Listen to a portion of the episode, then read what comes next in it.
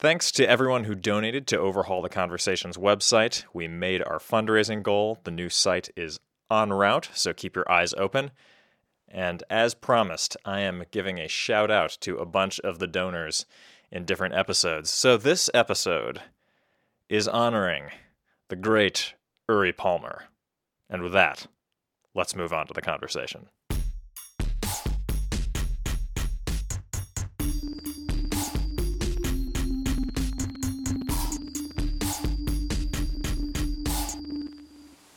This project is built on a hypothesis. There are moments in history when the status quo fails. Political systems prove insufficient, religious ideas unsatisfactory, social structures intolerable. These are moments of crisis. During some of these moments, great minds have entered into conversation and torn apart inherited ideas, dethroning truths, combining old thoughts, and creating new ideas. They've shaped the norms of future generations. Every era has its issues, but do ours warrant the conversation? If they do, is it happening?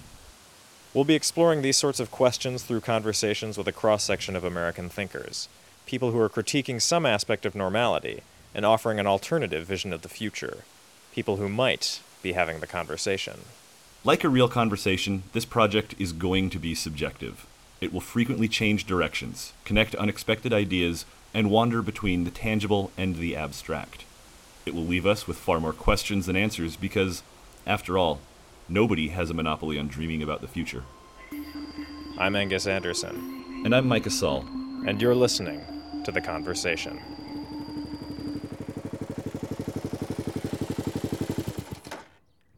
So I'm, I'm parked next to the roadside here in Sonora, Texas.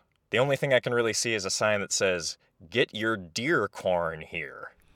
Which is about as far as you can possibly get from MIT while still staying in the US.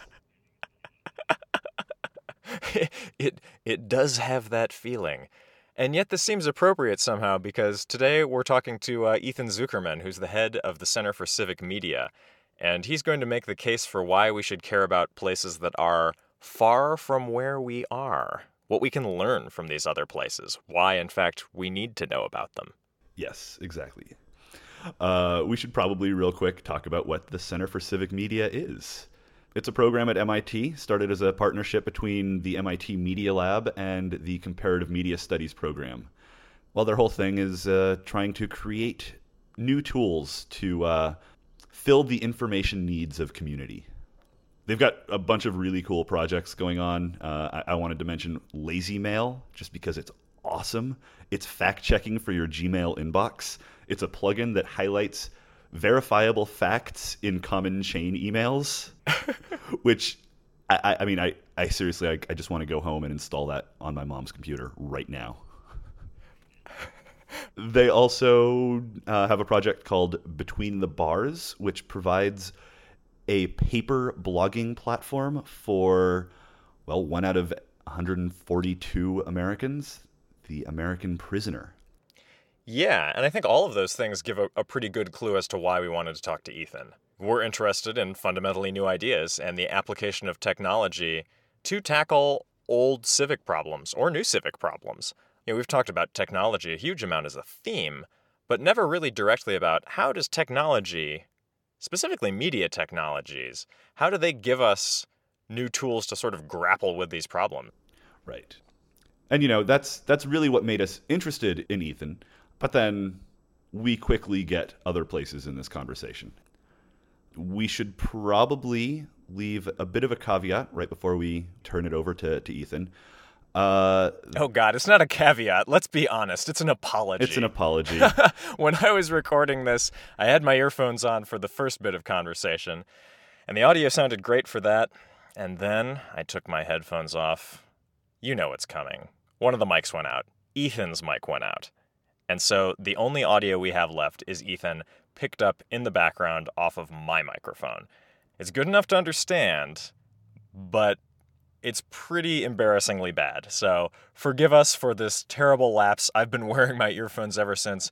Haven't really been able to recreate the problem using all the same gear, so I still don't know what happened. Ghost in the machine. But uh, this episode, unfortunately, is going to sound pretty crunchy.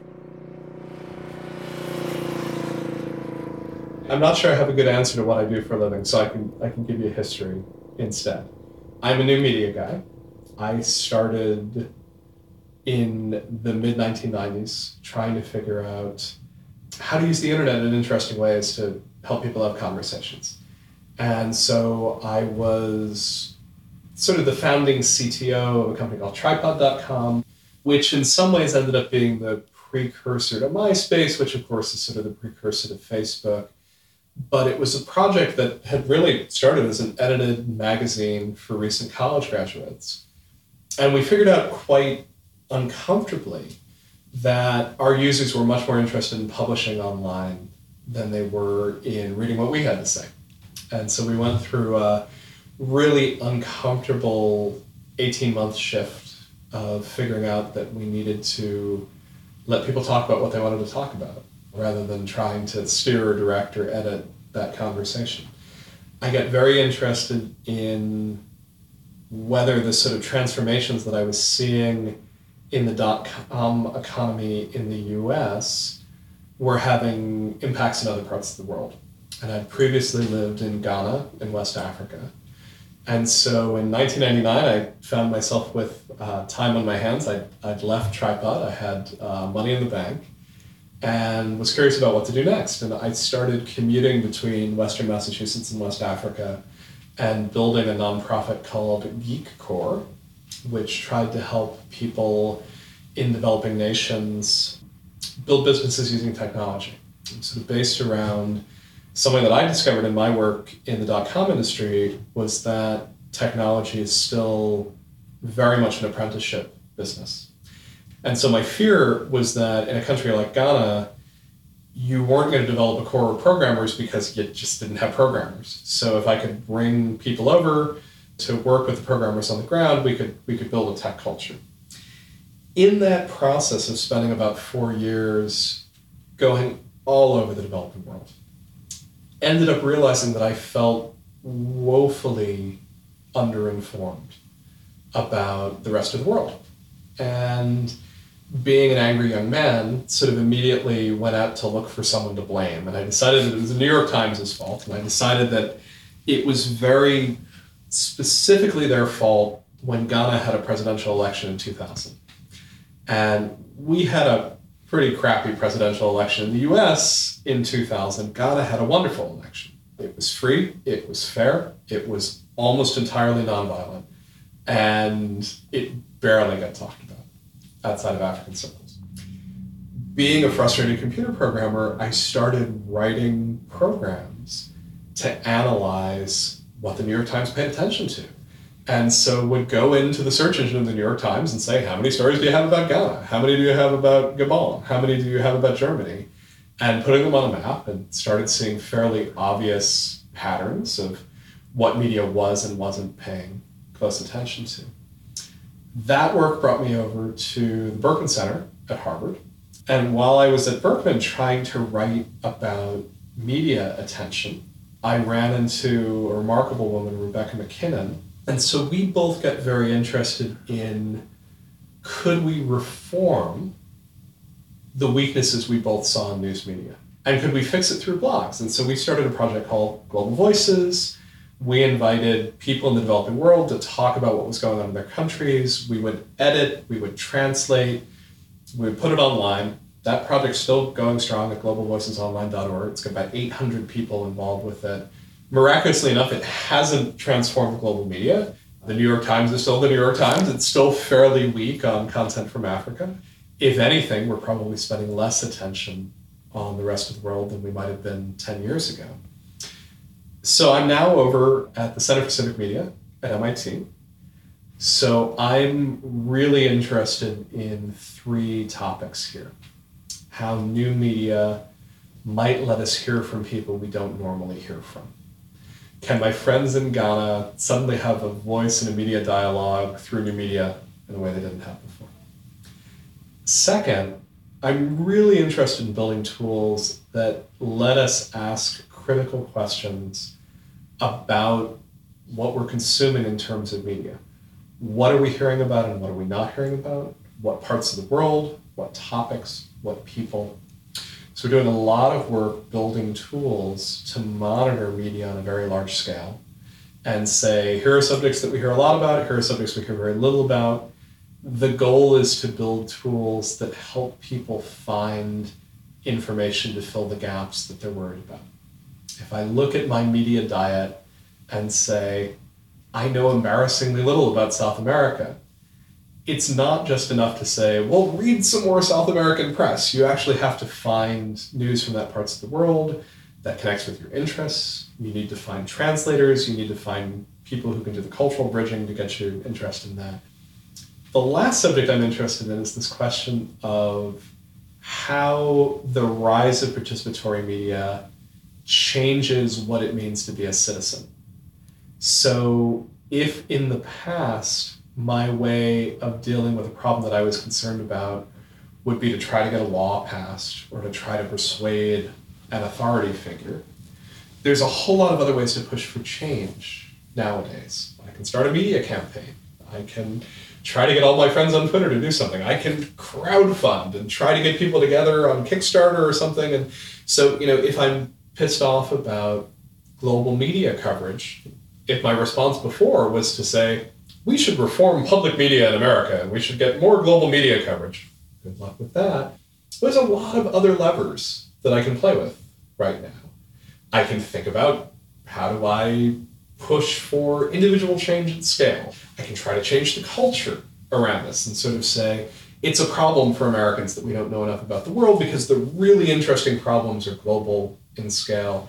I can self organize, I can build my own tools to do this how does that change what it means to be a civic actor locally and globally when those new capabilities come into play?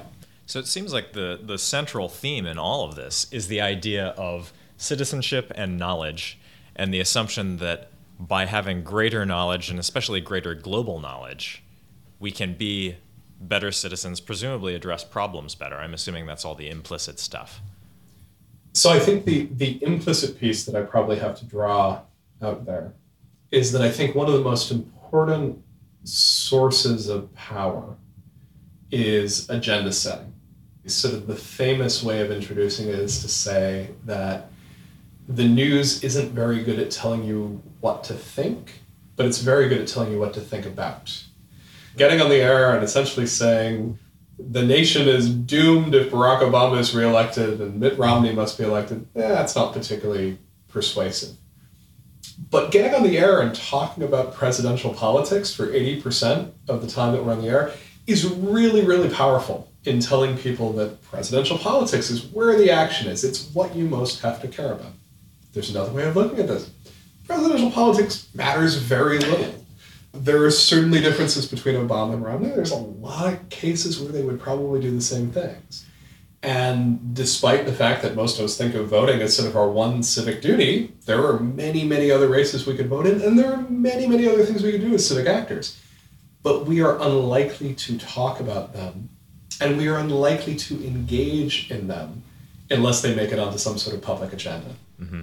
So, for me, the unifying theme in all of this is if you want people to do things, you have to get people to talk about things. And what we talk about and what we don't talk about is an enormous, enormous form of political power. And it's one that most of us don't talk about and don't understand very well.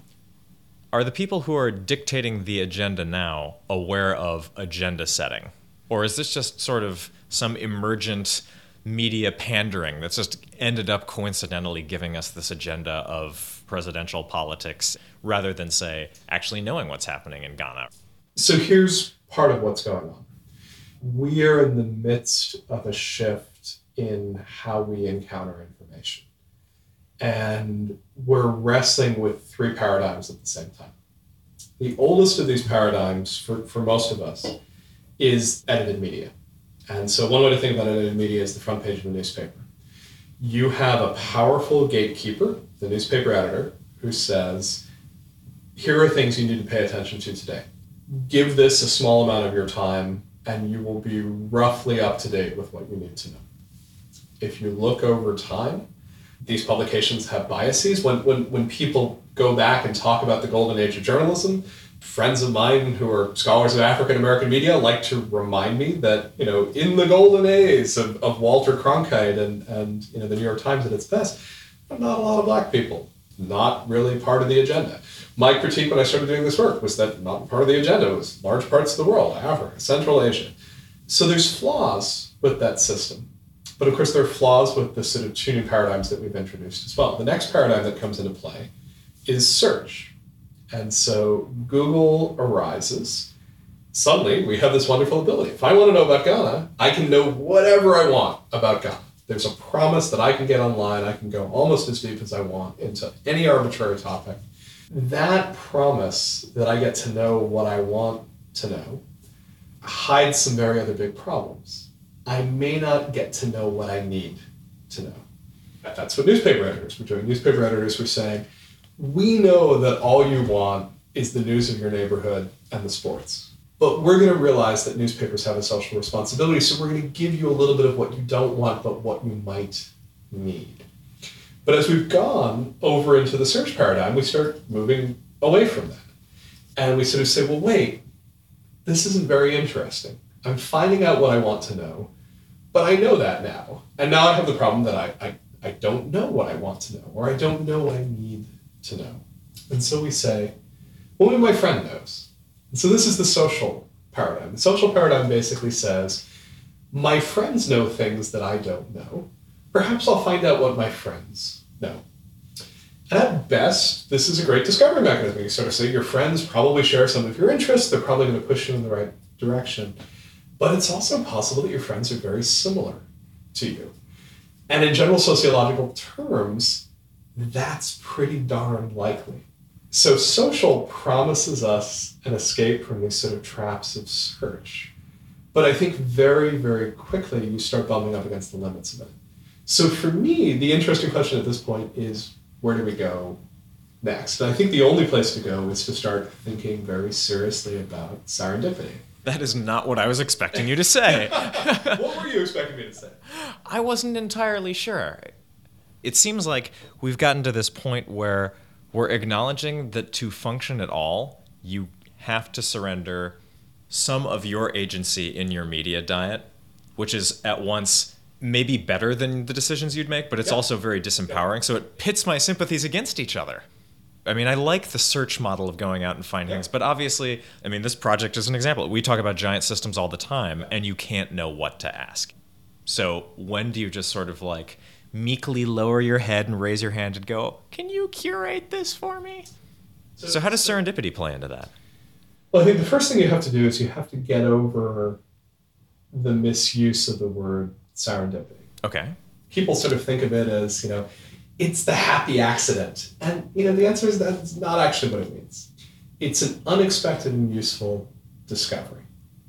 Unexpected is important because it's not necessarily exactly what you're searching for. Useful is important. Serendipity is something that's significantly better than random. It's something that you need to make discoveries, to learn more about the world. But it's also unexpected enough that you're unlikely to find it through a paradigm like search. And so when we look at sort of classic examples of serendipity, they actually come from people who were very well prepared for an unexpected discovery.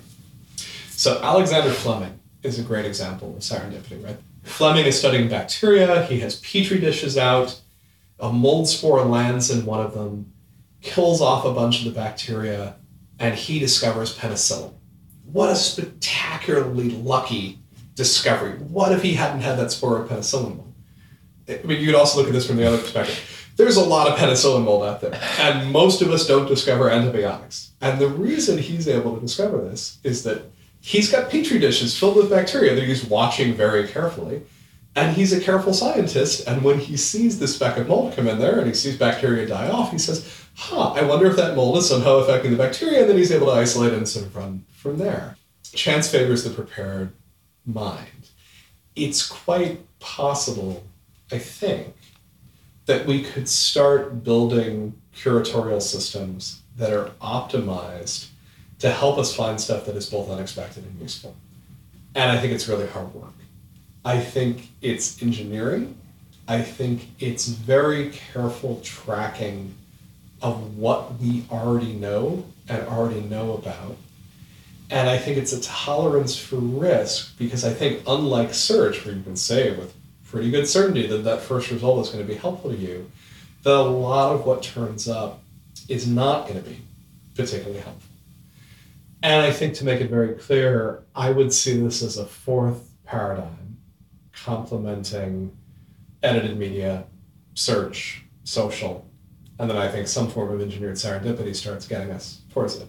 Now, the, the reason I think this is true is that ultimately I want you to pay attention to Ghana. And I may not be able to get you to pay attention to Ghana by getting it on the front page of the New York Times, because I've been trying that for 10 years, and it's really hard. You're not going to search for it because you don't already care about it and you're not already interested in it. Your friends probably don't know anything about Ghana because you probably don't have any Ghanaian friends or friends who, who are engaging with Ghana.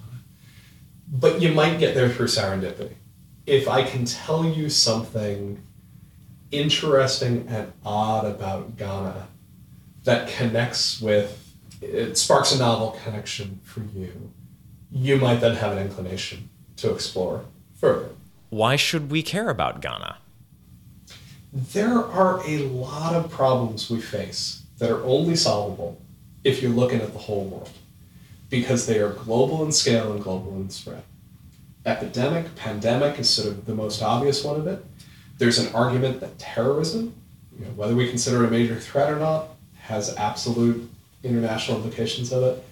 Uh, climate change is absolutely unsolvable unless there's some way to understand how the issue is playing in India and in China, because India and China aren't on board, you're not going to solve climate change. Global financial systems, the spread of contagion from Asian economies suddenly destabilizes banks uh, in, the, in the US. So many of the problems that we're dealing with end up being incomprehensible unless you have a sufficiently wide view. It's not just Ghana. What I actually want you to do is pay attention much more broadly and maybe shallowly to a much broader global picture because we have so many technologies, whether they're air travel, whether they're the internet, whether they're financial technologies, that draw us all together, that threat comes from almost anywhere. So that's the bad news. The good news is that inspiration also comes from almost anywhere. And that the possibility of the good idea coming from other parts of the world is a very real and sort of easily documented cognitive shortcut. There's a guy named Ronald Burt, studies organizational structure and, and psychology. So he goes within the Raytheon Corporation. He tries to figure out who has good ideas in Raytheon. He interviews hundreds of managers. He gets them to make suggestions for how to make the business better. He sends these suggestions to, to, to the CEO of Raytheon, has them rank them, and say, wow, that's a good idea. That's good. People in Raytheon who have the best ideas are at what are called structural holes within the organization these are not people who talk to the same five people every day. These are people who end up being bridges between different parts of the organization. And it's not necessarily because they're any smarter, it's because they have a different set of inputs. They are able to tap into the power of cognitive diversity. For many, many problems, having a diverse set of approaches is actually better than having one significantly better approach. So the reason I want you to pay attention to Ghana is that I think you need to be looking for the possibility of threat and radical change on the horizon. And I think that if you're engaging with people who look at the world differently, it gives you a richer set of cognitive tools to bring to problems. So that's why my work, in many ways, sort of looks around these questions of diversity of perspective, diversity of coverage, diversity of representation. I think one of the natural reactions to that giant system is terror. If you take Lorenz's butterfly seriously, and my actions here in Cambridge may be causing tsunami in, in Indonesia, or on the much more subtle level of my well meaning attempt to introduce lake perch into the Great Lakes region of East Africa suddenly ends up destabilizing the local fish population.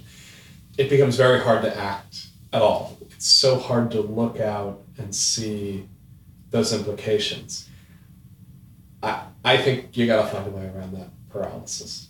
I think the first way around that paralysis is to sort of say these situations look paralyzing because I'm only able to look at it from one point of view. And if I can access more points of view, I'm in a much more powerful position to make decisions around.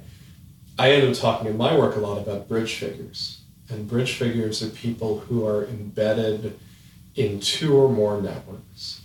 They are, you know, the Ghanaian student in America who understands Ghana really, really well, but has been at an American university for two years and understands America pretty well. And, and I think these bridge figures have superpowers. I think they're already bringing a richer cognitive toolkit to the table than many of us. And I think that organizations and structures and so on and so forth that figure out how to take advantage both of the multiple perspectives and of sort of the lessons learned of how you translate those perspectives and you bring them to bear on a problem, I think that makes people incredibly powerful as problem solvers and sort of bringing perspectives into the equation. There's almost like an underlying arms race of information that's going on here. Feeling paralyzed is probably appropriate because we are so massively outgunned intellectually by the complexity of the systems. Yeah. And it feels like a lot of people in this project seem to feel that we can get our heads around it. We can start really making better choices. And other ones feel that, you know, the fix is in. We're going to do the damnedest best we can, but it's probably not going to work out in terms of dealing with systemic problems, some of which are natural, some of which are our creation. How do you sort of come down on that? I mean, that's kind of an optimism pessimism question framed in a lot of big words. I mean, I think what's hard about that question is that my honest answer to it is a, is a fairly pessimistic version of it. I don't think we understand the dynamics of climate change. We're already discovering that aspects of climate change are happening much more quickly than we think they are, and that there's aspects of the system that are, are deeply nonlinear, and that predictability becomes extremely difficult. So, one possible response there is to say we don't know whether dumping iron sulfide into the ocean to try to grow algae is a good thing or a bad thing, so let's not do anything. But of course, that's also clearly a terrible stance on this. And it is also a decision, too. And, and, it is absolutely a decision because it's basically a decision to continue on the path that you're already doing and, and having the continued influences that you're having. I don't think that one can responsibly sort of look at the world and say, I'm going to wait until I have a fully functioning model. We've always dealt with incomplete information. I think the flip side to that is to say, I can also be aware of the shortcomings in my model. And if I know that in my model I am likely to systematically undervalue voices of people in the developing world because I'm a wealthy white guy in Cambridge, Massachusetts, then I can try to figure out how to compensate for that. And in the process, maybe I avoid some of my most obvious missteps. So I, I guess I would respond to the big systems question by saying I'm not interested in the perfect, but nor am I satisfied with the good. I'd like the better. And it seems like this question of what are our informational inputs and what are our biases helps us get better in terms of what information we're, we're bringing into our systems. Say we actually develop some sort of system that brings serendipitous media to our table and we actually take the time to look at it. It seems like beneath that, there's something else we need. One of the big things that I think is missing in American thought at the moment is enough of a common ideology that makes change possible. I was having a conversation with a friend this morning, and I found myself on one of my personal frustrations, which is there's a very strong trend at the moment towards saying if we just had less government and less incompetent government, we would be free to do more, the private industry would be free to do more. But I really want public transit from where I live in rural western Massachusetts to eastern Massachusetts. Selfishly, it would make my life a lot better. But we also have a whole lot of really interesting positive externalities. In my formerly industrial county where the population is shrinking, where rates of poverty are rising, where there's very little economic opportunity, suddenly there's the possibility of jobs within Boston. Suddenly there's the possibility that land, which is very cheap, and property, which is very cheap, suddenly becomes valuable because suddenly it's connected. It's very hard to imagine the private sector building that railway. It won't be profitable. It would have to have a subsidy. And the only entity capable of subsidizing it is the state. And the reason the state is capable of it is that they can capture the positive benefits through taxation.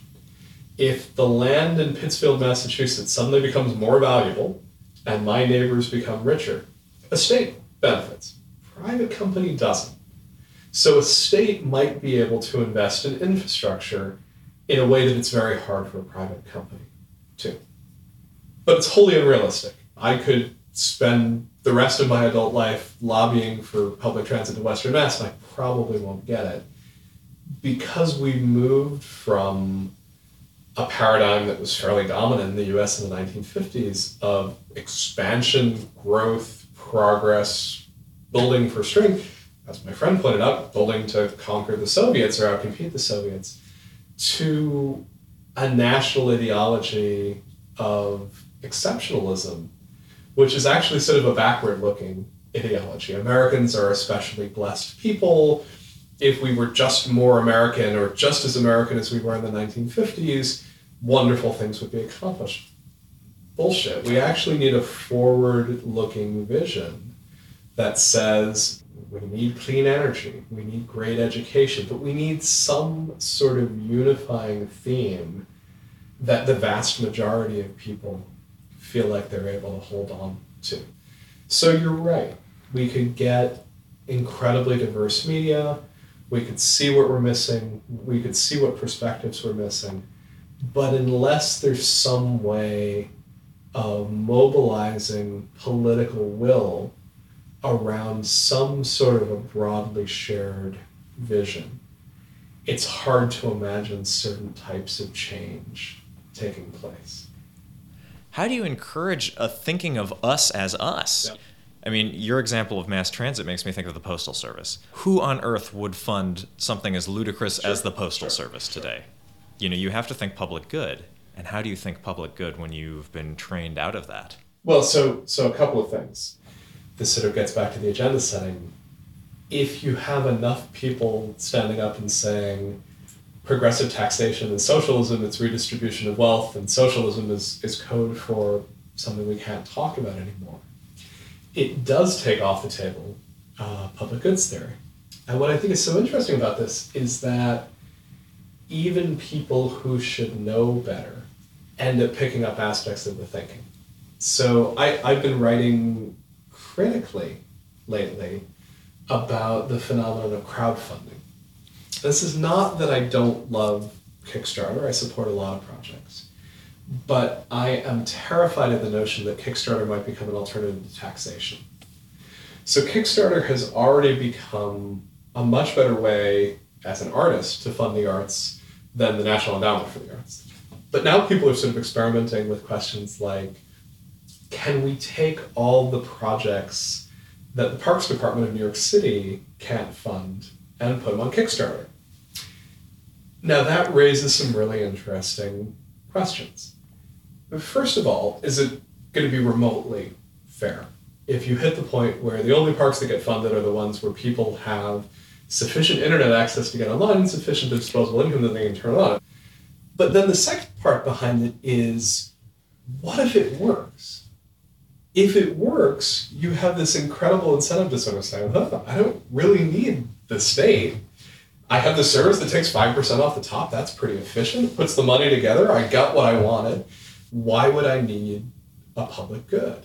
But of course, you know, not everything is going to work on that scale. And you hit a certain point with public goods where the only ways to capture the externalities are to be able to do it at a very big scale. And once you take that public good notion off the table, once you take the civic benefit notion off the table, lots of other aspects of what we want out of a functioning society also fall off the table. say we have we've lost this idea of the public good. It's just not a favorable climate for using that language. And what I'm curious about is is the underlying ethical ideal that was beneath public good that would have made it so commonsensical in the 18th century or hell in like the late 19th century in the progressive era. What's changing ethically? Are we losing some sense of equality? So one theory on this is that diversity makes it harder for people to figure out how to cooperate. So there's a classic experiment done on social trust. You say to somebody, assume that you went to a restaurant or a cafe and you accidentally left your wallet behind on the table. Do you think your wallet would be returned to you? Countries where you get answers that are positive at 90 to 95% are places like Finland and Japan. Places that give you very low answers to this are not necessarily places that are poor or where places really need the money, but they're places with very high racial and ethnic diversity. The last time I looked at the research, Brazil came out lowest. It's a country with very, very complicated race relations. The US does not come out very high on this. People living in very diverse communities tend to hunker down and they interact less with their neighbors than people living in very ethnically homogenous communities. Boy, that's disturbing sociology. Disturbing, worrisome, challenging. I mean, not necessarily, no, no one says this is an insurmountable, but useful to know, right? So useful to know that you know, move into the city and, and you're in a wonderful, diverse neighborhood and you are not automatically more cosmopolitan through doing this. You might actually have to do something to get all those positive influence and positive benefits. So, one possibility is that we've seen states start to question their welfare systems when they hit a certain level of immigration. So, Scandinavia is starting to have problems with this. Evidently, it's one thing to have a really rich social welfare system when the people who are on welfare look like you. But as soon as you have very different people, brown people, brown people who follow Islam, who are getting social welfare, it may be much, much harder to make the sell.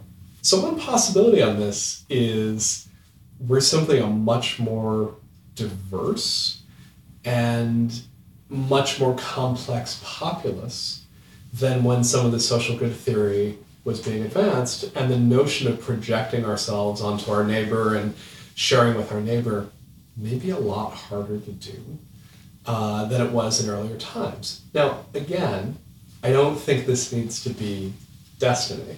I'm sort of bringing this up mostly because I think this helps characterize the problem.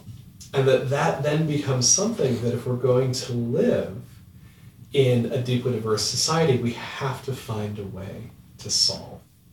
So there's an empathy question. I think there's an empathy question, which I think again actually turns into a knowledge and an information question. If we know nothing about the people who we're living with, it's almost impossible to have empathy. If we don't have empathy, it's very hard to get to know anything about it. It ends up in this very complicated ball. And I don't think we benefit from sort of ignoring it away. Nor do I think that there's ever a stance where we close the doors, bar the windows, and stay disconnected there is no way out but through, right? You've got to find some way to say we're dealing with these diverse communities. Maybe we are seeing an erosion of civic capital. I don't think we can accept that notion because the consequences are going to the point where we don't have the public goods, we don't have the ability to invest in our schools or in our neighborhoods. So then the question sort of becomes how, how do we get through this and how do we move forward? Right. And i think something i was i was trying to get to there was kind of an underlying notion of is diversity causing something structurally or is there actually a changing ethic that we have? Maybe it's always been hard to relate to the other but i think this is also something you can apply to people who you can relate to. Are we losing part of our ethic that just saw ourselves as an us even within the tribe?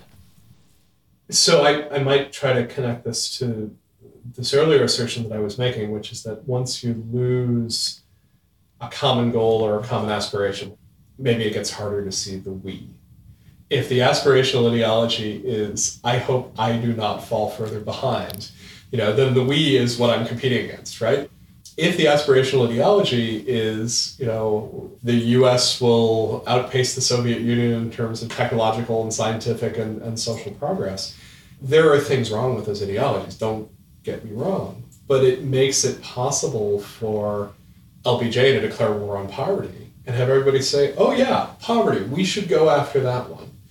Whereas if you're in the ideology essentially of saying we are in decline, I'd better get mine, poverty is someone else's problem. My problem is making sure that I'm keeping my head above water. It really sounds to me like that's the ideology that we're in at the moment. So, do I think the ideology has shifted? Yeah, absolutely. We're at a very odd moment where it's very hard for many Americans to imagine real systemic change. It may be a sense that things are harder for younger generations than they were for earlier generations, that things are getting worse rather than getting better. I think some of it is an understandable dissatisfaction with the political process. We're at a moment where Congress is so partisan and where the tactics of freezing forward movement are so powerful and you combine that with problems that seem truly insurmountable. Climate change, you know, I think there's a growing sense that we might have had a crack at it, but we, we may have missed it. I think in circumstances like that, it can be very, very hard to have the collective ideology that says, let's make this better for everyone. Maybe the response at that point is to say, how do I make this situation better for me? How do I get what I want and what I? Do you worry that there's something biological that we're up against there? Almost a, a selfishness that is innate to us? I think there is a selfishness innate to humans, but I don't see this somewhat nihilistic, it's getting worse, not better, so I'll take care of myself in all the societies that I hang out in. I'm privileged enough to hang out in places that have just gone through democratic transitions. When I talk to Tunisians, they are troubled and worried and fascinated, but they do have a sense that they're moving somewhere. And that the somewhere they're moving to may well be better than where they were before. And that they're all engaged in the process. And they may not like everyone who's engaged in the process, and they may really be worried about you know the, what extent Islamists are engaged in the process, but they seem to be playing with a different arc. The ability to sort of think with audacity and at scale seems like something that is quite absent from American political dialogue right now. So I'm, I'm not willing to put it to biology. I think this is squarely in the space of culture because I see other narratives taking place in other parts of the world. Beneath all of this, there's a deep sense of the good that I'm getting in our conversation that involves aspects of egalitarianism, that involves democracy, that involves. We haven't gotten into the material aspect too much, but I imagine there's a sense that there's a, a floor level of, of affluence that we would like to create. For you, where do those ideas come from? One of the foundational experiences of my life was moving to West Africa to study for a year when I was about 20 years old. I didn't do particularly good research. I was an ethnomusicologist at that point. My writing coming out of that year was more or less crap. But what I got by the end of the year was a very clear sense that all my Ghanaian friends were phenomenally poor compared to my family, which is not rich by American standards. But that there were aspects of their families and aspects of their society that probably worked better. And that there are very, very different ways to live that are equally legitimate and equally happy. And it's taken me decades to sort of process this and actually sort of think through the implications of this, but I guess what I would say is I think everyone has a definition of the good life. Everyone has an aspiration, and whether that aspiration is for elimination of material want, whether it's sufficient food and shelter, whether it's access to opportunity. I think this is Amartya Sen's sort of key discovery here that development is freedom. It's the freedom to, to behave in different ways. It's the freedom to make choices. It's the freedom not to be constrained by your material circumstances. But that other people would define the good in very, very different ways. There are people for whom the good involves very tight family structures, collective ownership, collective decision making, things that don't necessarily function all that well with the individualistic version of, of Western democracy. I'm trying in many ways to get out of the habit of projecting my vision of the good onto others. And this doesn't necessarily mean compromising my vision of the good. I believe in open societies, I believe in free press, I believe in democratization. But it does mean when I encounter a friend in China saying, that's not our big priority right now, that I have an obligation to try to figure out what they mean and what aspect of the good life that they are promoting conflicts with the definition that I'm putting forward. Doesn't mean that I think that they're right and I'm wrong, but forces me to think through it differently. So I, I use the term cosmopolitan in, in the subtitle of my new book, and, and I'm leaning on Kwame Appiah's definition of cosmopolitanism. Appiah is a, is a Ghanaian American philosopher, teaches at Princeton, and thinks very deeply about crossing cultures. And he argues that cosmopolitanism is the combination of both realizing that there are very different value systems that other people might share and might believe just as strongly as I believe my value system. And not necessarily the sort of cultural relativism of saying, and they're all equal and we all feel good, but saying other people believe these things and you may have obligations to them. So I'm willing to posit my vision of the good life. And I'm also happy to acknowledge that I think mine is shaped by my circumstances, my culture, my own individuality. I don't know that it's drawing from any particular political philosophy or stance, if that's if that's the answer you're looking for. I think Lawrence Torcello would walk out of episode 29 and give you a high five for saying that. He was really interested in okay, you've got all these people, and they all do have different irrational assumptions that you just can't make agree. And we're stuck in this pluralistic society together. We want to do the best we can. And he was really interested in how do you make that conversation happen. What Appiah was saying really resonates with, I think, a lot of things that Torcello thinks. What I wonder, of course, is is that its own comprehensive system? If you are sincerely a fundamentalist of some kind, then there is no compromise on some of those things because part of your own comprehensive system is knowing that you're right and is knowing that some of that is non-negotiable. You know, I, I take some hope from my experience as a, as a freshman in college. I grew up in a largely secular, mixed faith Jewish Christian household. And I got paired with a roommate who was Church of the Brethren, uh, would have identified as, as evangelical, deeply, deeply, deeply rooted in his faith brightest guy I'd ever met. And it was very clear to me that I had to start by getting rid of my assumption that people of faith were stupid, which is probably a good thing since I currently and hope to be for the rest of my life married to a rabbi. But that was one of my preconceptions was that, you know, come on, all rational people are somewhere between uh, general deist and agnostic or atheist. My friend Kurt had to deal with the fact that his heavy drinking, drug using, philosophy reading, heavy metal listening roommate was not, in fact, evil, though he might, in fact, be damned to hell.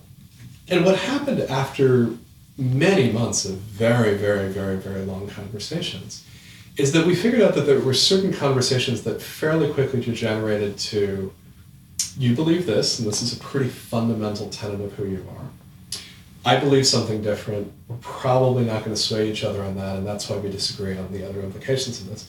And in other cases, we would find no, we're in agreement. We're just not talking about it the same way. The only way you get there is through this first assumption of good faith that your way of looking at the world is valid and meaningful, and I'm going to take enough time to listen to understand it. To make that commitment to that conversation over a very long period of time. It's not an easy thing to do. It's not a simple path forward. But if you want to avoid that world of hunkering down, if you want to avoid that world of isolation, if you want to avoid the world where we give up on the public goods and we each get what's best for I rather than for we, that's probably the first step. So conversation matters. Conversation matters. Conversation matters. I feel like when he says that he's he's reaching out a hand and pulling us out of the swamp of self-doubt we have in this project where we go, does conversation really matter? Is the fix in? Are the systems too big and yeah, we should celebrate every time someone says that even when we're not always necessarily persuaded. But let's get into that more. Are we persuaded that conversation matters? Let's start with the media paradigms. So, these four media paradigms. I think that was really cool. This is a pretty new idea in the project, sort of following the evolution of how we consume media. Uh, we sort of, I mean, we got into media from a very different direction in our conversation with Jenny Lee, but this is a really different one with Ethan. It's like a completely different side of media. That said, I think there's a connection here with these media consumption paradigms with Jenny Lee. Ethan's just taking us one extra step. So, if I remember correctly, Jenny Lee sort of leaves us off with we talk a lot about information glut, and at some point you have to have filters. And for her, one of the biggest filters was her friend group. Right. That's the shift from the search paradigm to the social paradigm. And then Ethan responds saying, well, you know, the social paradigm has its own big problems. The people you're friends with are very likely very similar to you and uh, you end up with a bias. So you don't learn about Ghana, which is Ethan's great goal to have us learn about Ghana, his stand in for essentially waking up to the rest of the world's issues. This is a very different place than we got with Jenny. Jenny was very interested in there's too much information, so focus on the local. You can get your head around that. There's plenty of problems to solve there. Start there. And Ethan says, no, no, no, no. These problems we're looking at, they're much, much too large to address merely locally. And so we get to the global through the fourth paradigm. We get to the global through serendipity because we don't even know what we want. We don't know what we need as media consumers. And we sure as hell don't know about Ghana. We certainly do not know about Ghana. Let's talk about serendipity for a second. I have a, a couple questions here how tenable is this idea? We talk about information glut, and isn't the engineered serendipity adding yet another stream to our already massive fire hose of information that we're consuming? Something that I, I edited out, but the listener should know about is that I'd I'd mentioned that to Ethan, the information glut, and he said, I, I don't really buy that. We're consuming more media than ever before. There's space for a little bit of well, there's space on your plate for some vegetables. Mm-hmm. I would have two responses to that. Let's go with the easy one based on that analogy. Don't most people just want meat? Well, that is a big problem, isn't it? How do you change that, too? I mean, so say most people actually have the time for all kinds of media. You decide, I'm going to read two stories a day, selected by this serendipity engine, and I am going to know more about the world. But you don't want to, and there's no one really forcing you to do that. So, how do you get there? Like, I can hear Andrew Keen wailing in the background, like, don't don't say it goes back to education. Let's go back to education. I mean, it, it, it, honestly that seems that seems the only way is to sometime in early life instill that sense of curiosity about the world. Right. Of course, all of this is based on a big assumption that we should care about Ghana. I liked his expressing it in that way. There's a lot out there, and that it is directly related to us. He goes a little farther than that too. You know, it's not just solving these global problems. He thinks that there's a there's a deeper good in in in learning about Ghana. Does he? Well, yes. I mean, it leads you to more knowledge and it leads you to empathy and it leads you to viewing the world as as one big world as opposed to the sort of parochial nation state. I think the argument for that in terms of um, self-interest is so strong you could make it either way that that is an intrinsic good or that at this point you're screwed if you don't. Sure. And I felt that in this conversation we didn't get into as much of the irrational. You know, clearly there's a deep sense of good beneath it for him, but Ethan says that he is somewhat pessimistic, but he also leaves us on a note of optimism, right? Exactly. Conversation does matter. Yeah, and he gets us to the idea of conversation mattering by a conversation with his college roommate. They're two very different people. The one, the drug using, heavy metal listening atheist, that's Ethan, and his roommate, the Christian fundamentalist. And they have the conversation. And that has really fundamentally affected how he looks at conversation and being able to talk to those that don't share your views. My immediate thought was A, that's awesome. B, Torcello would say they were able to have that conversation because they were both not only rational, but they were reasonable. what would have happened if that evangelical Christian roommate was not reasonable? Or what would happen if Ethan was a little less reasonable, a little more unyielding? You know, it's all great, all well and good that the two of them could have a conversation, but if you put, I don't know, the Reverend Billy Graham and Richard Dawkins in a room, conversation ain't going to happen there. That makes me think of Tim Morton's example, where he describes two such characters as summoning each other into being in a way that they are defined by what they're not, right? They just can't have conversation because of their own social needs. Right. So, do you feel that Ethan is adequately addressing the challenge of fundamentalism? Yeah, I, I, I didn't see a a strong enough response to how you deal with with fundamentalists. Is that because there simply isn't one? I think there isn't one. I, I don't. If the answer is engage them in conversation, we have the same problem as we had with Torcello, which is what happens when they throw the chair at you.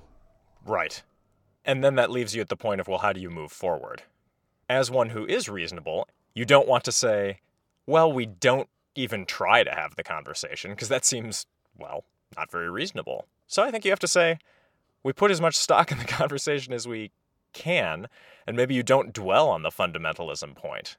I think in some ways this ties with, or it's an extension of what we were mentioning earlier, where you know the systems are too big and perfect knowledge is impossible, but gather what you can. You know, this is something very similar. This is maybe we can't get to everybody, but we can have the largest conversation we possibly can, because eventually we can have maybe a large enough conversation that we can actually affect some change.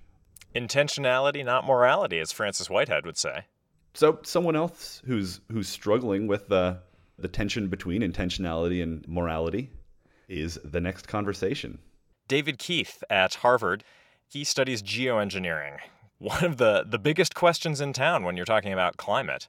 Should we attempt to stop global warming? There are a variety of tools to doing this, but all of them have implications for everybody on the planet. So they're very thorny morally. They raise big questions environmentally.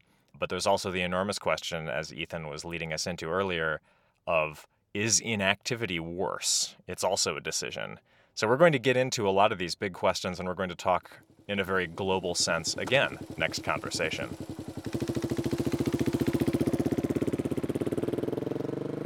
That was Ethan Zuckerman, recorded at MIT's Center for Civic Media on October 24th, 2012. This is The Conversation. You can find us on Twitter at at Angus Anderson and on the web at findtheconversation.com. So, thanks for listening. I'm Angus Anderson. And I'm Micah Saul.